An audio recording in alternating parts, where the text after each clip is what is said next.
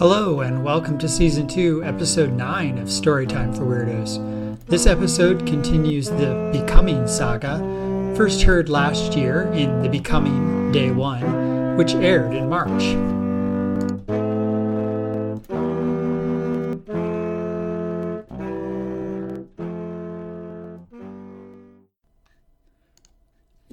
I woke up, sore and blurry-eyed. Had it been a dream? No, I was on the ground under an overpass.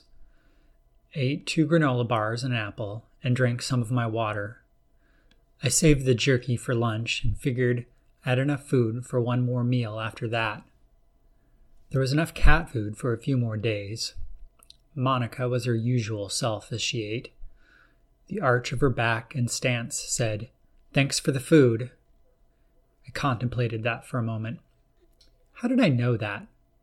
Was I just being delusional? After a couple years of living with her, I had developed a familiarity with her body language. This felt more specific. "How are you talking to me?" I said out loud. "I always talk to you. You only listen now," was her reply, expressed in a glance, a change in her ear position, and twitch of her tail. In the distance, there was a noise like a jet engine. "Time to get going," I said. I didn't look to see what her reply was as I hefted my backpack and left the cover of the overpass. The trails in Van Cortlandt Park were overgrown, but I was able to pick my way through the brush. The soreness faded as I walked, and I was able to process some of what had happened yesterday. When I came across a branch about as thick as my wrist and a little longer than I was tall, I recalled the two needle-toothed men that I had encountered in the clothing store. This might come in handy if I ran into something like them again. I picked up the branch and peeled the bark off of it while I walked. I moved out of the park north into Yonkers. There was still a wooded path, but beyond the trees there were buildings and streets. Smoke rose from random directions, and buildings looked abandoned and damaged. The trail ended, and I had to walk along the streets for a short way to pick up the old Croton Aqueduct Trail. I felt exposed and could hear shouting and cries in the distance. I hurried along, crouching behind cars periodically to get my bearings. A sign indicated the location of the trailhead a few blocks up Broadway. I scurried past a burned-out corner store, what looked like houses that had burned to the ground, and a church. The trailhead was around the corner and across the street from the church. The old Croton Aqueduct Trail was wooded and pleasant. There were homes that backed onto it in places, but it was usually buffered by trees and brush. It would occasionally intersect a street. I darted across these quickly. The path was somewhat overgrown but passable. I didn't see many signs of life, but I could smell smoke and see the occasional fire. There were no signs of the terrifying flying things or jet engine noises. Around the middle of the day, I was considering stopping to rest when I heard a cry just to my left off the trail. A tingle of fear went through me, but I quietly moved through the underbrush to get a look. Down the trail embankment, on the other side of a hedge, was a clearing. It looked like a semi-tended lawn. A woman lay on the ground, and looming over her was a large man with green skin. I slipped closer through the hedge. "You're in my yard, little lady. When I find on my land is mine to eat," said the man, around a pair of tusk-like teeth protruding from his lower jaw. The woman kicked at his legs, but he easily avoided the blows and grabbed her right ankle. I had no business picking a fight with the seven-foot-tall, green-skinned brute, but I wasn't about to let him eat this woman either. "Your mama is so ugly, she confused looking at you for looking in the mirror," I said as I emerged from the hedge. I was an expert at insults from years of roast battles in the New York comedy clubs. This was not my best work, but there was an edge to my voice that had never been there before. The response was immediate. He grunted as if he'd been struck. He dropped the woman and focused on me. and gripped my new quarterstaff in both hands as he charged at me. His fist sizzled past my head. I jabbed the butt of my staff into his gut. He let out a gasp as the wind left his body, and he staggered back. His fist clenched, and he made it as if to strike at me again. There was a hollow knocking sound, and the brute fell forward onto his face. Standing behind him was the woman holding a heavy cudgel. We looked at each other for a moment. She was tall, blonde, and thin, pretty with an almost ethereal grace as she stepped over the prone monster at her feet. "Thanks," she said. "No problem," I replied. "He's still breathing. We should get out of here," she said. "Yeah, there's a trail over this way," I said, pointing back the way I'd come from. I continued, uh, I'm Scott, by the way. "I'm Sarah. Nice to meet you," she replied. "Do you mind if we travel together?" she asked, somewhat rhetorically, as we were already through the hedge and climbing up the embankment to the trail. "No, the company would be nice," I replied, as if this was a hike in a park and not an apocalypse scenario. We walked on the trail for a short while. "Do you mind if I ask you about uh, what happened to you?" she asked. "I don't know what you're talking about. I was born three feet tall with pointy ears and a nose the size of Kansas," I quipped with a smile. She, she smiled back. "I'm sorry. It's just that it happened to me too, I think." "What? You woke up yesterday thin and blonde with flawless skin?" I asked again with a smile. Actually, she pulled back her hair to reveal a delicately pointed ear. "I woke up yesterday in my retirement home, young, thin, and blonde." She, her emphasis on the word young spoke volumes. "Oh, that might have me beat," I said immediately, filled with questions. But having just been on the other end of one, I was reluctant to ask. "I'm seventy-five years old," she said. "Well, you don't look a day over twenty. "Sorry, I guess," I said, not knowing what to say. "Don't be. I knew you wanted to ask my age. It's what I would want to ask." "You look to be about twenty years old, too," she replied. "I look like I'm seven, but I'm forty-two, I said. It was only fair to tell her my age. "A seven-year-old with a beard is something to see," she said with a smile. I felt my face. I did have the start of a beard there. I'd always been able to grow one, but this seemed rather fast. "I used to be balding, too," I said, running my hand over my head, where my hair was growing in as quickly as my beard. "This whole civilization-ending thing has had its upside for me," I said. We walked for a little longer in silence. The growth on the trail seemed to be getting worse. "Is this your cat?" she asked, pointing at Monica. "Oh, yeah, this is Monica. Monica, this is Sarah," I said. With a twitch of her tail, Monica said, "Nice to meet you." "I like cats. She seems very loyal to follow you. Where did you live before?" Sarah asked. "I lived in the Bronx near Yankee Stadium," I replied. We kept talking as we walked.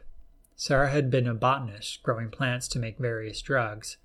She lived most of her life in the New York City area, retiring a decade earlier.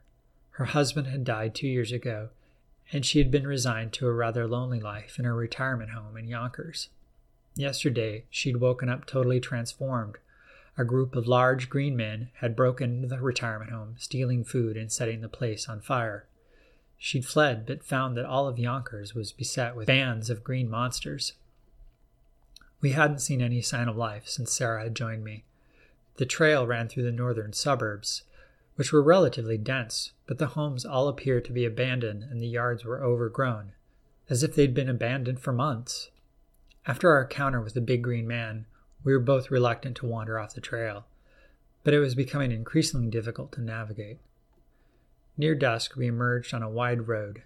The trail had crossed small streets before, but this was the first major thoroughfare encountered since Yonkers. The light was fading fast, but my eyes were adjusting, and I could see clearly. We walked for a short way on the road, feeling exposed. A shape that I thought was a building turned out to be a wood palisade-like structure. Suddenly, two men emerged from behind it with torches in one hand and spears in the other. "It's far enough. Who are you, and what's your intention?" one of them said. "I'm Scott Michaels from the Bronx, and this is Sarah. I realized I didn't know Sarah's last name. Sarah Kent from Yonkers, she finished for me. We're fleeing mayhem to the south and need refuge, I said. What news from the city? The other guard asked. I'll tell you all the news I have if you have a place for us. We mean you no harm, I said. They exchanged a glance. Welcome to Hastings on Hudson, said the first guard. Head down the street, Main Street, to Warburton. Take a right and walk until you see the park on the right. There should be a town meeting wrapping up about now.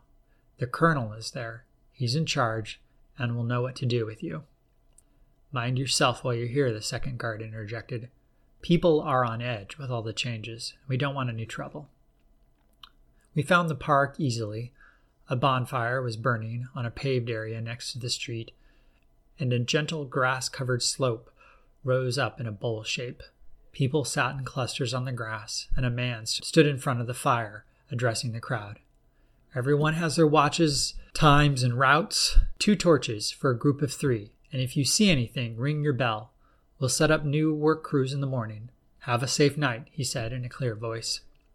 He turned away, and several people approached him for one-on-one conversations. Sarah and I hovered nearby as the crowd dispersed. Several people eyed us curiously. As the last of the consultations finished, the man turned to us. Who might you be? He asked, friendly but guarded.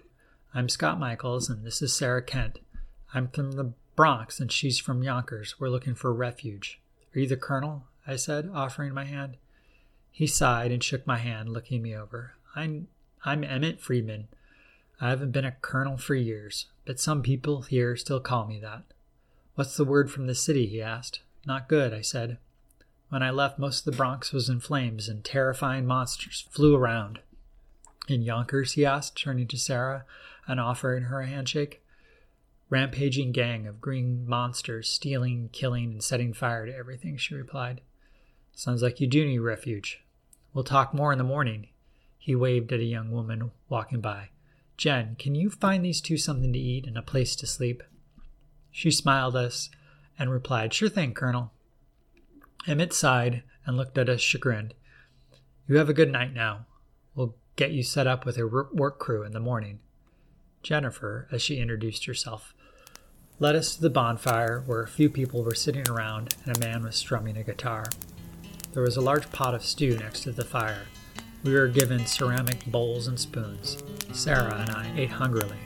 I had eaten only granola bars, apples, and jerky since my breakfast yesterday morning. Eyeing us, Jennifer asked, So, what's your de- deal? We gave her our names and where we were from between spoonfuls of stew. Um, I mean, what was it like when you changed? What did it feel like? I woke up like this yesterday morning. I sort of remember fever dreams and I felt bad the night before, I replied, setting my empty bowl on the ground with a handful of cat food in it for Monica. She expressed her appreciation. Same, said Sarah, with less patience in her voice. There are others like you here, Jennifer said. People who woke up small and others who have pointy ears. Some of them look completely different, younger, and like perfect. They all say the same thing. They woke up all different after a feverish sleep. I exchanged a glance with Sarah. Thanks. Sorry if I'm short, said Sarah. It's been a long day. That's interesting that we all report the same experience. It's okay, we're all freaked out, Jennifer replied. I think it's good to know others had the same thing happen. We sat listening to the man play the guitar for a while. It was calming.